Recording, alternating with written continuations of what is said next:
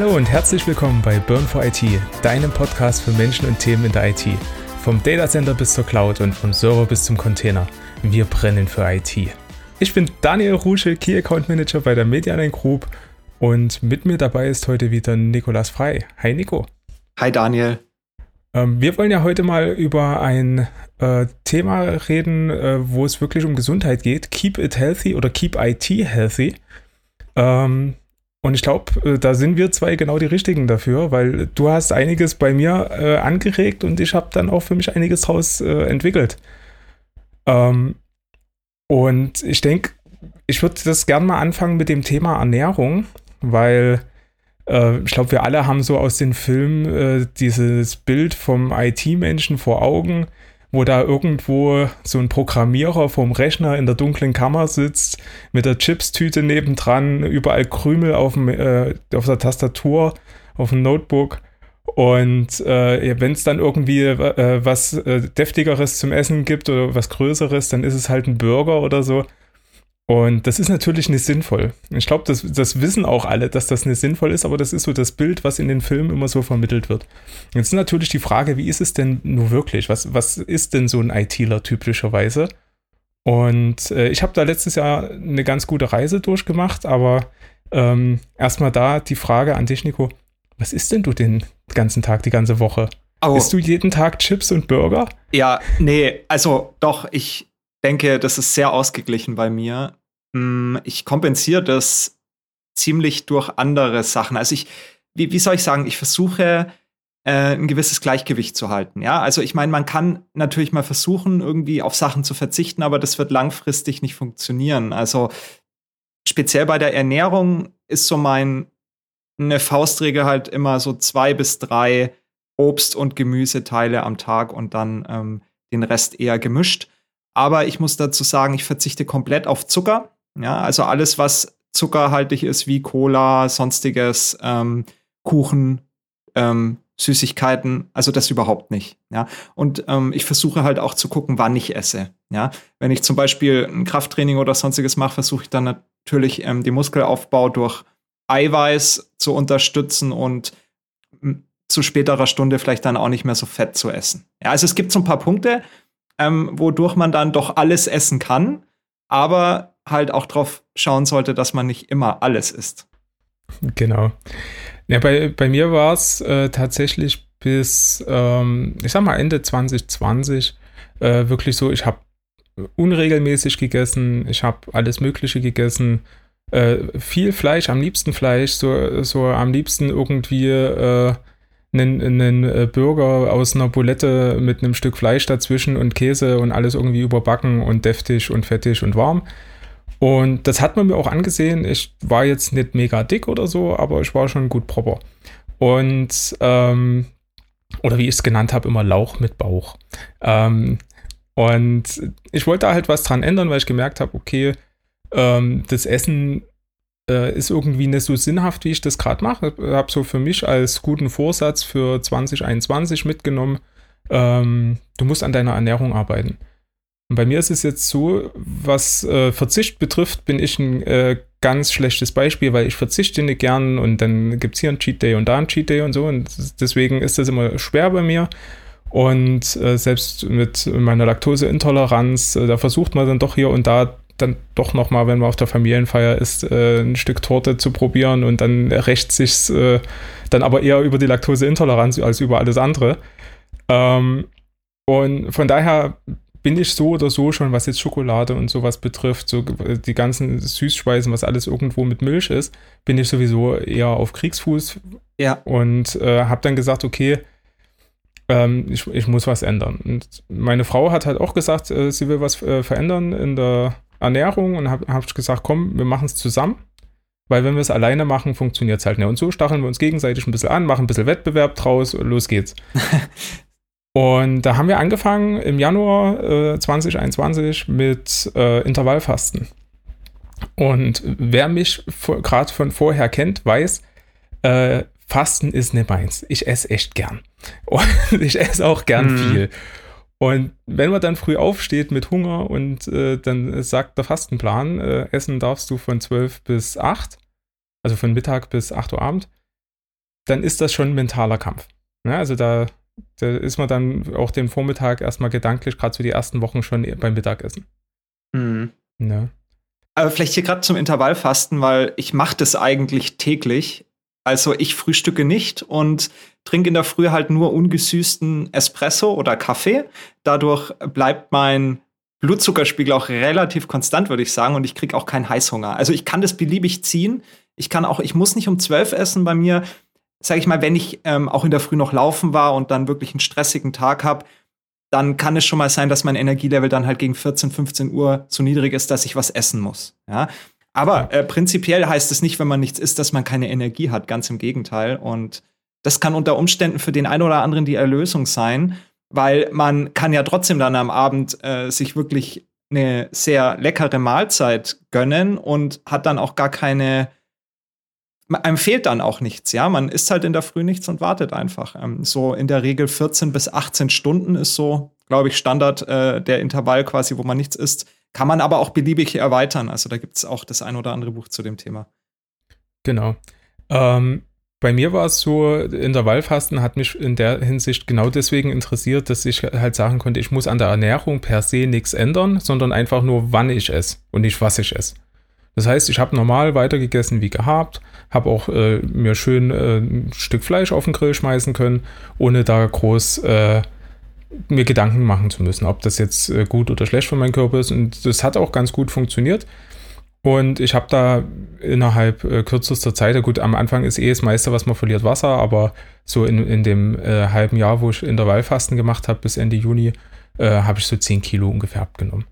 Ne, ohne dass ich da irgendwie irgendwas rundherum gemacht habe, also kein Sport, kein Nix, also normal Arbeit, täglicher Stress, aber halt immer noch sportlich gesehen auf Kriegsfuß an der Stelle. Ja, gut, aber wir geben hier natürlich keine medizinischen Tipps, also wir sind keine Ärzte und Ich denke, jeder Körper verhält sich auch anders. Ja, also bei dem einen funktioniert es halt, bei dem anderen nicht, aber hat ja auch dann irgendwas mit dem Thema Gewohnheiten zu tun. Ja, ich meine, an den Gewohnheiten mal was zu ändern. Also nicht jeden Tag in der Früh sich die 2, 3 Buletten reinzuziehen, sondern vielleicht auch mal versuchen, wie es ohne geht und zu spüren, ob man vielleicht ein anderes Energielevel hat. Ist, denke ich, dann auch mal der richtige Weg oder kann der richtige Weg sein. Auf jeden Fall. Wie ist bei dir so mit den Gewohnheiten, Daniel? Ich meine, wir haben alle so unsere Gewohnheiten. Also bei mir ist es dann vielleicht der Kaffee, ja, das Koffein. Ich bin absoluter kaffeebegeisterter Junkie sozusagen. Ich brauche einfach meinen Kaffee, aber ich habe auch mal meine Phasen, wo ich 2 bis 3 Wochen zum Beispiel keinen Kaffee trinke. Ist dann immer so ein bisschen schmerzvoll die ersten Tage, aber es geht dann auch. Wie ist es bei dir, Daniel? Was kannst du zum Thema Gewohnheiten? Ja, ist ja auch eng verbunden. Also bei mir ist es ähnlich. Also ohne Kaffee in der Arbeitswoche funktioniert nichts. Ich brauche den Kaffee definitiv. Und ansonsten am Wochenende, da tut es bei mir halt auch wirklich irgendwo früh mal einen Kaffee und dann Rest vom Tag gar nicht. Aber ansonsten ist es schon wichtig. Und ich bin natürlich als alter Raucher auch mit Nikotin unterwegs, bin aber da mittlerweile schon so ein bisschen stolz, dass ich von der Zigarette selber weg bin und zumindest jetzt auf digital, also Digitalisierung hat beim Rauchen bei mir Einzug gehalten und konnte damit die Schadstoffe ein bisschen minimieren.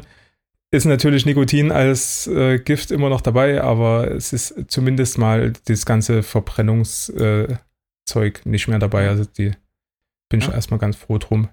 Ich muss auch dazu sagen, ich habe auch lange geraucht. Ich glaube, vor 10 Jahren habe ich aufgehört. Ganz selten mal auf einer Party rauche ich noch eine. Aber früher war das echt ein Struggle, das wirklich zu schaffen. Ich habe, glaube ich, 10 Anläufe gebraucht. Aber wenn es dann halt mal in die Gewohnheiten übergegangen ist und wenn man es durchhält, dann schafft man einfach eine neue Basis. Und ich glaube, da gibt es auch so einen Spruch, das ist halt dann auch immer, wenn es einem vielleicht mal nicht so gut geht, dann hat man halt einfach nicht den Punkt, dass du irgendwie zu deinen Höchstleistungen kommst, sondern immer auf deine Basis von deinen Systemen zurückfällst. Ja, was sind deine Gewohnheiten? Was machst du tagtäglich? Ja, wenn die Gewohnheiten schon schlecht sind, dann wäre das ein Punkt, wo man ansetzen kann. Gibt es auch das ein oder andere Buch zum Thema Gewohnheiten. Können wir ja dann nochmal verlinken. Also da speziell Gewohnheiten ist so ein Favorit, den ich jetzt auch schon vielen empfohlen habe und auch Feedback bekommen habe, dass echt was bringt. Das ist Atomic Habits von James Clear. der das sehr ausführlich beschreibt, wie Gewohnheiten entstehen. Also das ist dieses Cue, Craving, Response, Reward. Und daran sich mal näher mit der Thematik zu beschäftigen und was man dann ändern kann, damit das auch dauerhaft besser wird, ist ein Ansatz, den man halt auf vieles übertragen kann. Es kann das Bierchen am Abend sein, ja, oder die Medikamente, die man eigentlich nicht braucht. Ja, wie gesagt, keine Ärztetipps hier, aber unter Umständen kann man es doch zum Positiven wenden und auf dauerhaft gesünder werden, also nachhaltiger zu leben. Auf jeden Fall. Also bei mir war der erste Schritt quasi von Rauchen auf E-Zigarette, das war halt auch die Gewohnheit, ich zünd was an, das fehlt mir jetzt bei der E-Zigarette, hat sich relativ schnell vertan, weil ich dann trotzdem irgendwo damit runtergekommen bin. Also ich rauche primär aus Stresssituationen raus. Umso weniger Stress ich habe, umso weniger rauche ich auch. Und dementsprechend bin ich da auch so ein bisschen, naja, in der stressigen IT-Welt prädestiniert dafür, dann doch häufiger mal zur E-Zigarette zu greifen. Aber ich versuche das auch einzuschränken, wo es geht. Ne? Also, aber es ist schwer. Also wir brauchen uns nichts vormachen. Gewohnheiten zu ändern ist schwer und das ist ein absolutes Mindgame mit einem selber. Und das ist wirklich so ein Kopfthema, wo der Kopf mitmachen muss. Ne? Ja. Und du hast es gerade schon angesprochen, Stress, ja, also genau diese Stresssituationen, positiven und negativen Stress gibt es da ja und man sollte immer so die Mitte behalten, ja, ich meine, wir kennen es alle, haben wir zu wenig Stress, sind wir gelangweilt, ja, also das ist auch nicht gut.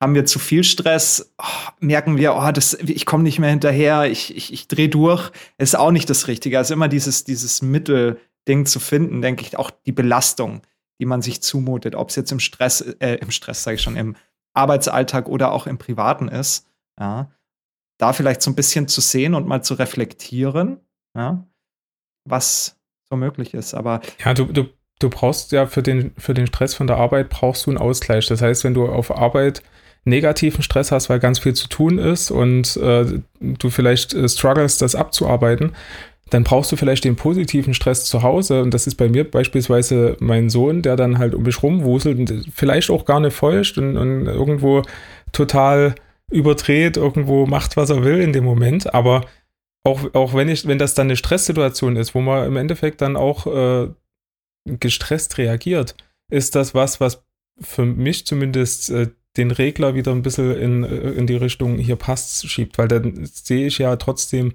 das ist mein Kind und der entwickelt sich und das gehört zur Entwicklung dazu und dann bin ich wieder glücklich und selig mit mir und der Welt.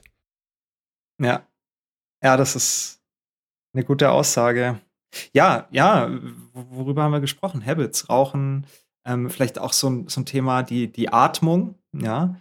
Ich meine, das hat uns beide extrem beschäftigt. Eigentlich ich muss fast sagen, das ist der Hebel, an dem man mit ja eigentlich gar keine, das ist ja nur das, was man eigentlich unbewusst macht, wenn man da versucht, ein bisschen ja Bewusstheit oder Bewusstsein auch in die Atmung reinzubringen, dann hat man da sehr viele Möglichkeiten. Da gibt's auch viel Literatur dazu, speziell ein Buch, Daniel, das hatte ich dir ja mal empfohlen. Ja, das hast du mir nicht nur empfohlen, das hast du mir ungefragt einfach zugeschickt, was ich ja noch viel geiler fand.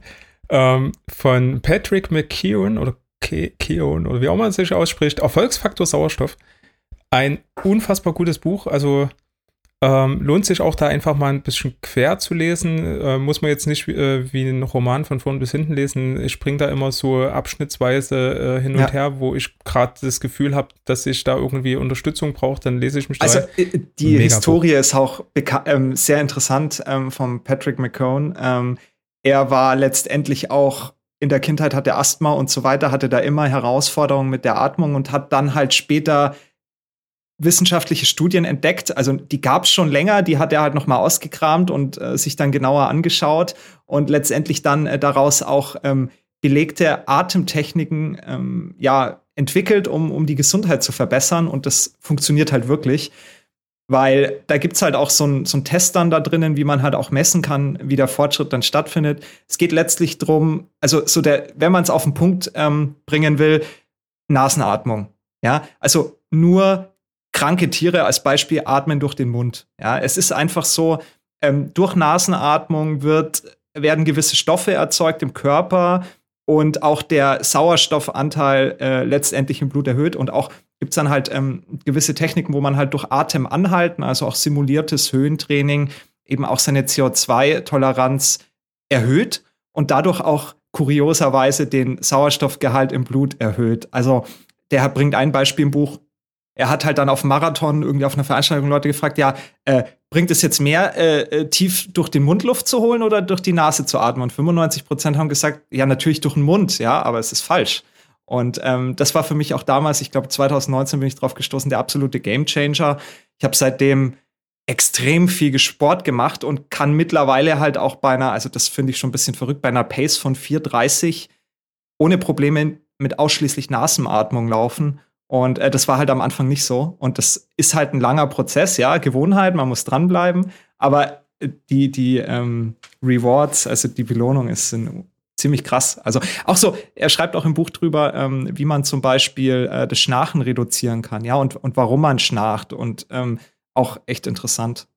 Ja, irre. Ich bin dir auf jeden Fall mega dankbar für den Buchtipp, weil das passt wie die Faust aufs Auge bei mir mit meinem Belastungsasthma und mit der Ambition, dass ich ja für dieses Jahr, nachdem ich letztes Jahr gut abgenommen habe, als Wunsch, dass ich es durchziehe, dieses Jahr rangegangen bin und gesagt habe, okay, ich will mehr Sport machen und vor allen Dingen will ich mehr laufen. Und das ist ja gestartet mit, ich bin keine 500 Meter gelaufen, hatte einen Asthmaanfall. Und dann nach ein paar Mal Laufen haben wir ja drüber gesprochen und dann hast du mir das Buch rumgeschickt. Und ja, seit ich ja an meiner Atmung arbeite, bin ich bin jetzt nicht perfekt an der Stelle, in keinster Weise. Ich atme viel durch den Mund, gerade spätestens so nach Minute 5 beim Laufen geht's dann los. Aber es ist normal, glaube ich. Und ich bin bei einem Pace von so 6,5 Minuten immerhin mittlerweile gut unterwegs und schaffe da doch jetzt schon so meine Viertelstunde. Das ist mega gut. Wenn man bedenkt, wo es halt angefangen hat, dann war es kaum eine Minute und ich hatte schon Asthmaanfall. Es ist halt viel Arbeit, brauchen wir uns nichts vormachen. Aber es hilft auf jeden Fall und naja, ich arbeite noch dran, dass meine Frau irgendwann sagt, ey, du schnarchst nicht mehr, das ist ja mega cool. Aber mal gucken, ob das auch noch erreicht wird. Ich glaube, das werde ich dieses Jahr nicht mehr schaffen, das nehme ich dann für nächstes Jahr auf die To-Do-List. Sehr gut, sehr gut. Aber ich glaube, das ist auch die perfekte Überleitung zum Thema Sport. Ja, also klar, da gibt es auch, ich glaube, ja, unzählige Studien zum Thema Fitness, Sport, Ausdauertraining im Vergleich zur Langlebigkeit auch, wie alt man wird. Ja, also so irgendwo so ein Wert pro Woche ist, denke ich, jeden Tag sollte man so 30 Minuten sich bewegen. Ich meine, manch einer hat auch einen höhenverstellbaren Schreibtisch mittlerweile, wo man auch nicht den ganzen Tag sitzen muss. Dann kann man einen schönen Spaziergang machen. Und die es halt dann auf die Spitze treiben möchten, die können ja mal laufen gehen, ja, oder schwimmen. Es gibt tolle aerobe und anaerobe Sportarten, was vielleicht der Unterschied zwischen aerob und anaerob. Aerob bedeutet immer, man hält sich in dem Leistungsbereich auf, in dem man ja eine Stoffwechsel, sage ich jetzt mal so, hat, und anaerob würde bedeuten, man sprintet. Ja, also man kann gar nicht mehr, also man hat dann letztendlich, man übersäuert, man geht halt in den Pulsbereich meistens so 150 aufwärts. Ja, das ist dann das anaerobe Training, also dieses Intervalltraining, Sprints und sich halt zu verausgaben. Ja, aber da ist auch wieder der gute Mix, habe ich selbst auch, ja, wie soll ich, aus Erfahrung, ja, es ist eine empirische Geschichte. Ich trainiere jetzt schon seit 10 Jahren und seit 3-4 Jahren bin ich da wirklich auf Leistungssportniveau, habe jetzt auch einen VO2 Max von 62. Vielen sagt das jetzt erstmal nichts. Das ist so eine Einheit, wie viel man quasi im Blut an Sauerstoff aufnehmen kann und dadurch steigt die Leistung. Also was heißt steigt die Leistung? Dadurch ist man halt leistungsfähiger, desto höher dieser Wert ist. Und ich habe da auch irgendwann bei 50 angefangen oder so vor 3-4 Jahren, wo ich dann mal angefangen habe, das mit so einer Uhr zu messen. Und sehe halt auch, dass ich früher oft müde war, wo ich nur nicht so regelmäßig Sport gemacht habe. Und tagsüber gibt mir das auch einfach den Ausgleich zur täglichen Arbeit. Ja, man ist die ganze Zeit vom PC als ITler und muss sich einfach bewegen, muss an die frische Luft raus, an die Natur, Sonne tanken. Ja, und das kann man halt am besten mit Sport kombinieren. Auf jeden Fall. Ist absolut mein Lieblingsgebiet. Auf jeden Fall. Und wenn wir jetzt nicht Lust haben, draußen Sport zu machen, aus irgendwelchen Gründen, keine Ahnung, ich wohne am Berg, entweder geht es nur bergan oder es geht nur bergab, gibt keinen dazwischen. Dann ist natürlich gerade für den Start mit Laufen gehen blöd. dann gibt es ja immer noch Fitnessstudios. Und dann, bin ich dann auch Freund davon, dass ich sage, okay, ich habe einen festen Ort, wo ich halt bestimmte Übungen mache, mit dem Ziel, dass ich dann halt zum Beispiel auch mal, jetzt bei mir ganz banales Ziel, ich will halt irgendwann mal um den Kostputner See in Leipzig joggen, der ist halt ewig groß. Ne? Ich habe das Ziel, mit dem Longboard einmal rumzufahren, ich habe auch das Ziel, einmal rumzujoggen. Und Longboard ist absolut machbar, kein Thema, das kann ich aus der Kalten sofort, aber Joggen ist die Herausforderung und ich will das halt an einem Tag verbinden. Deswegen spare ich mir das auch ein bisschen auf. Und dann ist halt eine Strecke, die man laufen können muss. Und das trainiert ich zumindest erstmal primär im Fitnessstudio, weil ich da viel besser erstmal mein Pace halten kann. Da kann ich halt wirklich einstellen, wie schnell laufe ich jetzt und kann trainieren, dass ich wirklich die Geschwindigkeit halte und dass ich nicht immer von langsam auf ganz schnell gehe und wieder zurück. Genau. Aber ich meine, das sind doch coole Ziele, die du dir da gesetzt hast, ja. Und ich glaube, das ist auch so ein Thema, wenn man eben einfach nur Sport macht, ohne Plan, dann bleibt es halt auch nicht hängen. Wenn man aber sagt, man möchte irgendwie, ja, einfach mehr Energie haben, man möchte gesünder sein, man möchte ausgeglichener sein und setzt sich halt dann gewisse Ziele dahinter, ja, hat vielleicht auch noch gewisse Werte mit drin, ja, wie Gesundheit oder Familie, mit der man das zum Beispiel kombiniert. Und dann wird da ein Schuh draus. Dann bleibt das auch hängen, ja, und vielleicht immer dazu suchen, verknüpfen, womit kann ich das verbinden? Womit kann ich das verbinden? Was für Ziele kann ich mir setzen? Und wie belohne ich mich dann für die Ziele, für die erreichten Ziele? Genau, und da habe ich ein perfektes Beispiel, ganz einfach aus meinem Alltag. So ein typisches Wochenende bei uns sieht so aus, dass mein Sohn sagt, Papa, es ist warm draußen, will Eis essen gehen. Jetzt haben wir die Wahl, wir laufen zur Eisdiele um die Ecke. Das sind halt irgendwie 10 Minuten Fußmarsch, ist jetzt nicht die Welt. Oder wir fahren halt mit dem Auto in die Stadt zu einer Eisdiele am See, was schön ist. Oder, und das haben wir jetzt die letzten Male immer gemacht, das ist jetzt so seit einem Monat ungefähr so mein Plan. Wenn Knirpsi halt ein Eis möchte, dann sage ich, alles klar, Knirpsi, geht los, schnapp dir dein Fahrrad, ich schnapp mir mein Fahrrad, Mama nimmt ihr Fahrrad und Feuer frei, wir fahren in die Stadt. Und dann nehme ich halt ich meine, das ist auch nicht die Welt, das sind mal 5 Kilometer. Für einen Kleinen ist es gerade noch bewältigbar, das ist noch okay. Und dann fahren wir halt in die Stadt. Und auch da kriege ich meine Bewegung im Endeffekt mit ein bisschen für den Tag. Dann fahren wir meistens um den See noch ein bisschen rum. Und weil wir haben das Fahrrad ja einmal dabei und dann bietet sich das an.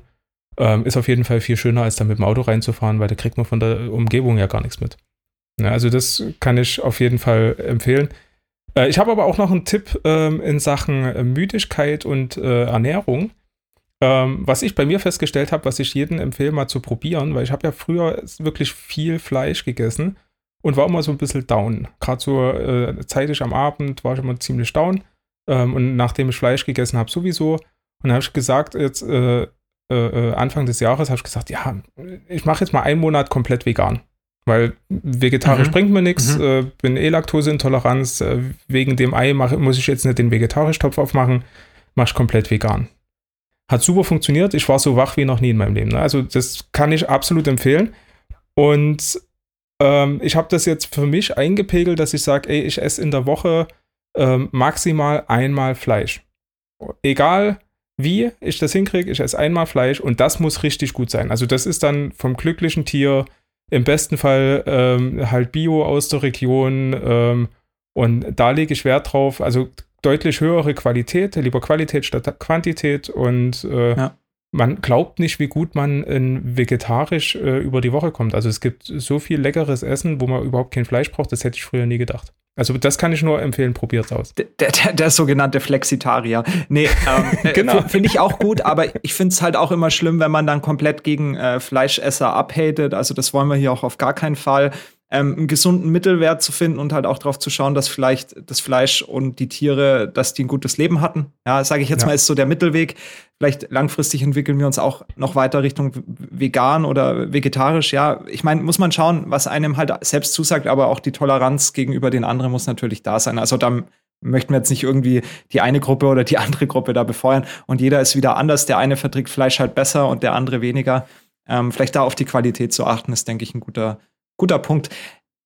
Ich wollte jetzt eigentlich noch was anderes sagen, wo wir beim Thema Sport waren, nämlich wir haben noch gar nicht über Meditation und Yoga gesprochen, weil das ist doch so was du auch erst vor relativ kurzer Zeit für dich entdeckt hast, oder Daniel? Genau, ja, du hast es mir empfohlen und ich habe es ausprobiert und fand es gut und ja, also so eine gewisse Einschlafmeditation hat sich bei mir mittlerweile wirklich zur Routine entwickelt.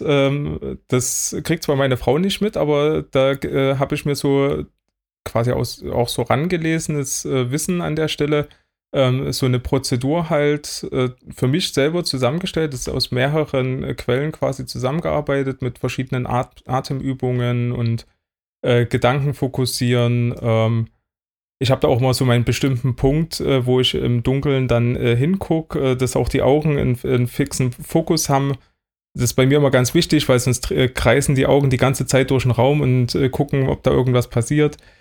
Und ja, also das ist sowas, das hat sich absolut etabliert und in absoluten Stresssituationen geht bei mir mittlerweile nichts darüber, in der Mittagspause zum Beispiel mal die Yogamatte auszurollen und einfach mal, und wenn es 20 Minuten sind, wirklich Yoga zu machen. Das ist so gut. Und es müssen gar keine 20 Minuten teilweise sein, ja. Ich meine, auch in Kombination mit der Atmung ist es halt auch wieder ein unglaublicher Hebel. Und ich mache in der Früh, habe so eine kleine Morgenroutine. Das ist so ein paar Yoga-Basic-Übungen. Ich sag mal, wie viele Positionen sind es? 10. Und dann mache ich den Sonnengruß so 4 bis 5 Mal. Das sind insgesamt 10 bis 15 Minuten meistens.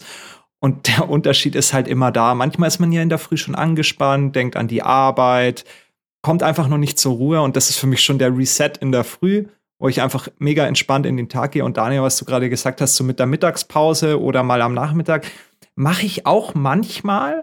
Aber da reicht es mir eigentlich mal auch einfach 5 Minuten. Meine Uhr, habe ich so eine Atem-App, ja, einfach mal 5 Minuten langsam einatmen durch die Nase, länger ausatmen durch die Nase, weil das ist immer wichtig für dieses HRV-Breathing, heißt es, Heart Rate Variability, um eben die Herzrate langsam zu senken, weil durch das längere Ausatmen entspannt man dann und das reicht mir dann voll. Also 5 Minuten dann nochmal am Nachmittag irgendwie ein bisschen atmen und dann hat man auch manchmal eine stressige Situation wieder kompensiert, wo wir wieder beim Stressthema sind, vielleicht wirklich die Pausen mal machen. Muss ja jetzt nicht Atemübung oder Yoga sein, aber macht Pausen. Genau. Und natürlich gibt es ja nicht nur Meditation und Yoga. Wir hatten ja auch in der Folge über Alltagsstress vom Erich empfohlen bekommen, Tai Chi. Ja. Auch das ist ja im Endeffekt eine körperliche Meditation, wenn man so will. Das bringt auf jeden Fall was und wir können es nur empfehlen, probiert es mal aus. Mir hilft es in den stressigen Situationen sehr. Und vor allen Dingen auch abends zum Einschlafen, weil es halt extrem schwer fällt, abzuschalten, gerade von der Arbeit wirklich loszulassen. Und das ist leider so, dass die IT-Themen irgendwie immer pressieren und wenn da irgendwie irgendwas wackelt, dann wackelt es halt immer sehr und das wackelt halt auch abends im Kopf noch. Und das hilft. Probleme nimmt man dann mit in den Schlaf und versucht sie zu lösen oder löst sie auch manchmal nicht. Und Schlaf ist da halt der essentielle Punkt, weil viele merken das vielleicht, wenn man halt irgendwie so sein Optimum an Schlafquantität und Qualität hat, also ich sag mal so 7 bis 8 Stunden und dann auch wirklich den REM und Tiefschlaf hat, dann ist man ein anderer Mensch. Und da gibt es auch wieder genug Studien drüber, dass wenn man nicht ausgeschlafen ist und wirklich am Limit ist, dann irgendwie ein IQ von 20 weniger hat. Also es ist echt irre. Wirklich, also das ist irre und ich kann es aus eigener Erfahrung sagen, ich habe lange versucht, am Schlaf zu optimieren. Bei mir hat es einfach gebracht, abends nichts mehr zu essen. Wenn ich wirklich gut schlafen will, kein Alkohol, also fettiges Essen ist bei mir, das merke ich immer. Mein Stoffwechsel arbeitet dann so krass über die Nacht, dass ich es halt in der Früh noch merke, es ist einfach irgendwie, ich bin nicht wirklich erholt.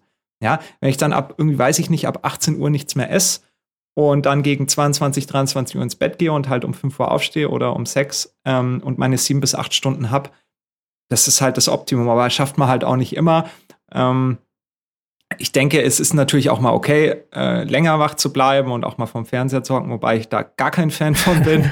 Also ich schaue überhaupt gar kein Fernsehen. Aber ich meine, der ein oder andere mag das halt, das ist auch wieder ein Gewohnheitsthema. Ich finde, es gibt viel interessantere Sachen wie Literatur, die man ja auch noch in physischer Natur, also als handfestes Buch genießen kann. Und ja, Schlaf, Qualität und Quantität, extrem wichtig für alles. Genau, aber auch da sind wir mal wieder ein bisschen unterschiedlich. Ich mag das absolut, abends nochmal einen Film zu schauen, weil einfach an der Stelle, das ist, als würdest du einen Roman lesen, du konsumierst halt nur die Story, indem sie dir vorgetanzt wird, wenn du so willst. Und das ist für mich gerade nach einem stressigen Tag einfach für den Kopf einfacher, als das Buch in die Hand zu nehmen, weil ich mich dann auf die Wörter nicht mehr fokussieren kann. Aber davon abgesehen stimme ich dir zu 100%, was das Essen betrifft, zu. Bei mir ist es so, dass ich, wenn ich vor 8 oder ab 8 abends noch was esse, dann merke ich das massiv im Schlaf. Also dann schlafe ich unruhig. Ich werde auch in der Nacht öfters wach. Und wenn ich halt vor 8 die letzte Mahlzeit genommen habe, egal ob das jetzt 5 vor 8 dann irgendwie noch ein Snack ist oder so, aber dann wirklich ab um 8 nichts mehr esse. Ich gehe halt typischerweise erst Mitternacht ins Bett, stehe früh um 7 wieder auf, sodass ich meine 7 Stunden Schlaf genauso habe. Dann funktioniert das mit dem Schlaf super. Aber ich brauche halt auch so meine 4 Stunden, ich sag mal, Wackelraum für den Körper, wo der erstmal sich um die Nahrung kümmern kann, bis ich ins Bett gehe. Wenn ich da, selbst wenn ich wirklich 10 Uhr ins Bett gehe, habe um 8 zuletzt was gegessen, gehe um 10 ins Bett, mit den 2 Stunden Zeit für die Verdauung funktioniert nicht. Also da habe ich ganz am Anfang ganz unruhigen Schlaf, bis halt die Verdauung durch ist. Ja, und ich meine speziell herausfordernd wird es dann immer, wenn man auf Veranstaltungen ist oder sonstiges und dann immer dem Gruppenzwang natürlich unterliegt. Also das ist dann, denke ich, die Kür, da auch mal widerstehen zu können und auch mal Nein zu sagen, ja, auch Thema Nein zu sagen, zu kommunizieren, was man möchte und was man nicht möchte. Und das ist ein allgegenwärtiges Thema. Ich denke, viele ITler und viele von uns übernehmen sehr viel Verantwortung. Und ab und zu muss auch mal der Punkt kommen, wo man auf sich schauen muss. Ja, ist ganz klar, auch mal Nein sagen, wenn es einfach zu viel wird. Weil was bringt es, wenn man dann krank wird und einfach nicht mehr zufrieden ist, leistet man ja weniger. Also darum sollte man auf sich achten und auch wenn man krank ist, ja, einfach mal erholen, ja, einfach mal nicht arbeiten, einfach mal abschalten. Und wenn die Kollegen dann irgendwie auf einer Veranstaltung abends nochmal irgendwo was trinken gehen wollen, irgendwie 23 Uhr sagen, ey, komm, jetzt lass nochmal zur nächsten Kneipe ziehen, die machen ja gerade so. Wenn einem nicht danach ist, dann kann man auch einfach Nein sagen an der Stelle und nimmt sich lieber den guten Schlaf mit. Ja. Jetzt gibt es natürlich noch was, wo ich glaube, oder was glaube ich auch du machst, oder ich glaube, du hast mir davon erzählt, das Thema Erlebtes festzuhalten, um es mal so zu umschreiben, in welcher Form man es dann auch immer macht, ob es dann wirklich das ganz klassische Tagebuch ist oder so. Also vielleicht nochmal, weil du gesagt hast, Erlebtes festzuhalten, mir geht es, glaube ich, gar nicht so drum, irgendwie da eine Chronologie zu haben, sondern manchmal ist mein Kopf so gefühlt voll mit so vielen Dingen und mit Herausforderungen, auf die ich vielleicht noch keine Lösung habe, einfach mal runterzuschreiben, um irgendwie zu reflektieren. Ja, also irgendwie auch, ja, ich meine, reflektieren kann man auch natürlich ohne Tagebuch oder das runterzuschreiben. Aber wenn man es runterschreibt, das ist nochmal eine andere Kategorie. Also ich merke das auch, die Probleme lösen sich dadurch. Wenn man es runterschreibt und vielleicht sogar etwaige Lösungen anskizziert und mit dazu schreibt, arbeitet das Unterbewusstsein vielleicht sogar dran und man ist schneller wieder, ja, ausgeglichen. Ja, bei mir passiert das mehr im Kopf.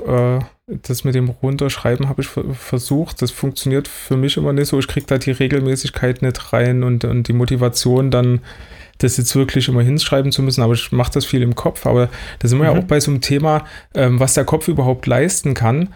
Und ob das jetzt rein der eigene Wille ist oder ob man sagt, okay, da gibt es was, an das ich glaube, egal ob das jetzt Religion ist oder nicht. Also für mich ist es das Thema Talk it into existence. Also ich kann letzten Endes, wenn ich wirklich mir jeden Tag sage, das funktioniert, das wird klappen.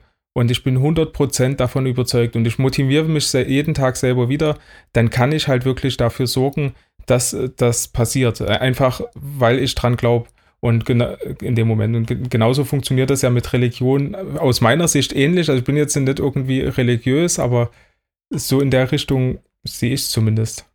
Ne? Ja, das ist definitiv so, auch aus eigener Erfahrung, es ist ein Mindgame. Ja? Ich kann jetzt ein Beispiel nennen, endlich. Also ich habe es dreimal gemacht, 100 Kilometer zu Fuß zu gehen. Ja? Also 100 Kilometer zu Fuß braucht man in der Regel, also wir haben beim ersten Mal 23 Stunden gebraucht, 23 Stunden gehen ohne Schlaf. Hart. Man denkt ungefähr nach, also so der Punkt, wo man sich denkt, warum mache ich das dann um 3 Uhr in der Nacht? Ja, so nach Kilometer 60, alles tut weh, die Blasen des Lebens, noch nie so Blasen gehabt, ja, Schmerzen ohne Ende, erschöpft, müde. Warum mache ich das? Ja, warum mache ich das? Dann fängt der Kopf an zu hinterfragen, ja, aber das ist der Punkt, da ist man noch lange nicht am Ende. Das sind meistens dann, man ist bei 40%. Wenn man denkt, man ist am Ende, ist man bei 40% und das ist halt wirklich so. Und dann musst du halt dich einfach davon überzeugen, dass es weitergeht und weitermachen einfach. Und das haben wir gemacht, 3-mal. Einmal haben wir es nicht geschafft, da hat es gewisse kulinarische Gründe dahinter, da war dann irgendwie der Magen nicht mehr so. Aber wie gesagt, 2-mal haben wir es geschafft und beim letzten Mal dann auch in 21 Stunden. Und es war immer das Gleiche, immer Kilometer 60, 70, ich kann nicht mehr, warum bin ich hier? Aber weitermachen, ja. Und zu dem Thema gibt es auch noch ein wirklich interessantes Buch und das ist eins meiner Lieblingsbücher und wird auch oft empfohlen. Das heißt Can't Hurt Me von David Goggins. Also, wenn es einen krassen Typ auf der Welt gibt, dann ist es der. Der hat mehrere Ultramarathons gelaufen. Er ist auch oftmals unter den Ersten gewesen oder auch Erster. Später hat sich dann der war Navy Seals, Hell Week, hat alles durchgemacht, Rangers, Special Ops, Delta Force, alles bestanden, war dann auch als Ausbilder so auf einer Roadshow unterwegs und hat halt versucht, dann auch seine Erkenntnisse und sein Wissen weiterzutragen, hat ich müsste jetzt lügen, in 18 Stunden 4000 Klimmzüge gemacht am Stück. Also halt immer natürlich mit kurzen Pausen, aber macht mal 4000 Klimmzüge. Und Wahnsinn. Hat dann gemerkt, genau, nachdem er irgendwie mal 300 Kilometer gelaufen ist und irgendwie halt gemerkt hat, irgendwas stimmt nicht mit ihm, dass er die ganze Zeit ein Loch im Herzen hatte. Ja? Und der hat gesagt, er hat auch alles, was er erlebt hat, also dieses Mindgame, ja, alles, was er an Herausforderungen bestanden hat, einfach in sein Cookie Jar, also in sein Süßigkeitenglas mental natürlich reingelegt, hat gesagt, das habe ich geschafft. Und wo es ihm schlecht geht, hat das wieder rausgeholt. Und das ist dieses Mindgame. Er sagt, wenn du denkst, du bist am Ende deiner Fähigkeiten, bist du bei 40%. Und ich kann aus eigener Erfahrung sagen, das ist nahe an der Wahrheit. Ja? Und das kann man übertragen auf andere Sachen. Wenn man die Erfahrung einmal macht und sich dann irgendwie am Arbeitstag denkt, um 3 Uhr Nachmittag hat er halt vielleicht einen schlechten Tag und viele Herausforderungen, denkt sich dann, und der Typ läuft mit einem Loch im Herzen 300 Kilometer und ich kann jetzt nicht irgendwie noch Gas geben und den Kunden noch überzeugen, dass es die perfekte Lösung ist. Ja, ab und zu braucht man das halt dann. Einfach ist ein Mindgame. Ja? Und ich glaube, damit können wir auch langsam mal zum Ende kommen, oder? Ja, mein Mindgame ist dann immer bis hierhin lief's gut, ja? Ja. So, Punkt 1 und Punkt 2, hier ist noch nicht Ende und egal was passiert, egal ob ich jetzt scheitere, ne? Ja. Und da zitiere ich immer, wenn schon scheitern, dann zitiere ich gerne Eva Thiel von der Klamotta, bei der hatte ich mal eine Schulung und ihr Credo in der Schulung war immer scheiterheiter. Das heißt, wenn du schon irgendwo scheiterst, dann geh raus mit einem Au ja, weil es gibt kein Nein. Und du gehst raus mit einem Au ja, weil Au ja, ich habe was gelernt gut. Und ich mache das nächste Mal anders oder besser. Und für mich dann sowieso, wenn ich schon scheitere, habe ich zu Hause meinen sicheren Hafen. Ich komme zu meiner Familie. Ich glaube, das ist auch mental ganz wichtig, egal wie sehr man in der IT-Welt durch die Welt reist, auf irgendwelche Veranstaltungen geht weltweit. Es ist wichtig, dass man zu Hause seinen sicheren Hafen hat, dass da irgendwo jemand ist, ob das jetzt Frau und Kind ist oder ob es die Eltern sind oder Geschwister oder Freunde, völlig egal, einfach nur irgendwo, und wenn es eine Bezugsperson ist, wo man wirklich weiß, der bedeutet das was, wenn man da ist und mir bedeutet das was, wenn ich bei der Person bin, und das ist so für mich dieses, egal was passiert, ich kann nach Hause kommen und dann geht's mir gut. Ja, und da auch mal die IT sein lassen und sich um die Freunde und Familie kümmern und pflegen. Absolut. Ja. Meine Frau ist Kosmetikerin. Die zieht immer bloß die Augenbrauen hoch, wenn ich von IT rede. Ja, genau. Nee, cool. Daniel, ich glaube, Nico, das hat mir echt Spaß gemacht heute. Und vielleicht auch nochmal für den einen oder anderen, der vielleicht eine Veränderung in seinem Leben haben möchte, kommt doch auf uns zu, wenn ihr zum Beispiel auch Interesse habt, euch IT-technisch zu verändern, weil ich glaube, wir suchen gerade noch eine Menge begeisterter Leute, die auch vom Mindset her einfach Lust haben, mal was zu reißen, oder Daniel? Auf jeden Fall.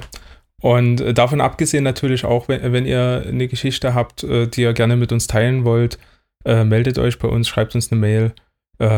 Die Kontaktdaten sind wie immer unten drin und ja. Die Buchempfehlungen auch. Die Buchempfehlungen natürlich auch. Und wir haben aber auch natürlich ein offenes Ohr, beziehungsweise wenn es eine Mail ist, ein offenes Auge für das, was ihr uns da schreibt und werden da definitiv auch antworten. Das ist also auch keine Einbahnstraße. Ne? Ja.